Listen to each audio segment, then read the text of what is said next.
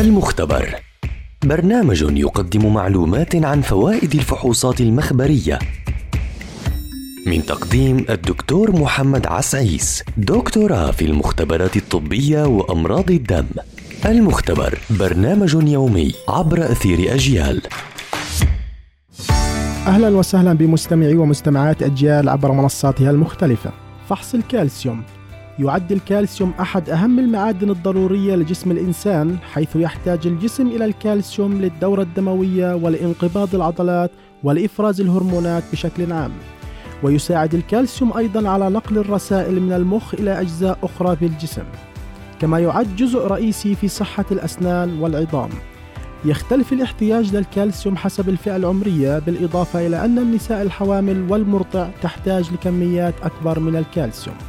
تقل مستويات الكالسيوم لدى النساء بعد انقطاع الطمث نتيجة نقص هرمون الاستروجين، مما يجعل فحص الكالسيوم ضروريا للحماية من هشاشة العظام. ومن الجدير بالذكر بأن الجسم يحتاج إلى فيتامين د لامتصاص الكالسيوم، مما يؤكد على ضرورة إجراء فحص الكالسيوم بالتزامن مع فحص فيتامين د.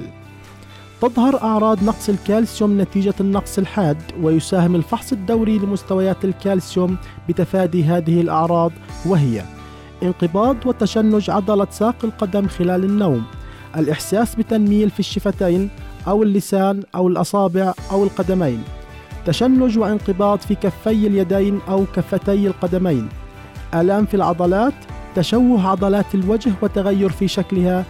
كما ويعد ارتفاع الكالسيوم من المؤشرات الخطيرة، حيث يرتبط بأنواع عديدة من السرطانات مثل سرطانات الدم. يعتبر المستوى الطبيعي للكالسيوم في الدم هو من 8.5 إلى 10.5 ملغرام لكل ديسيليتر.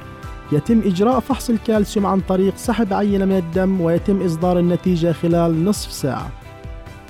استنونا في حلقة جديدة عن فحص ومعلومة جديدة. دمتم بصحة.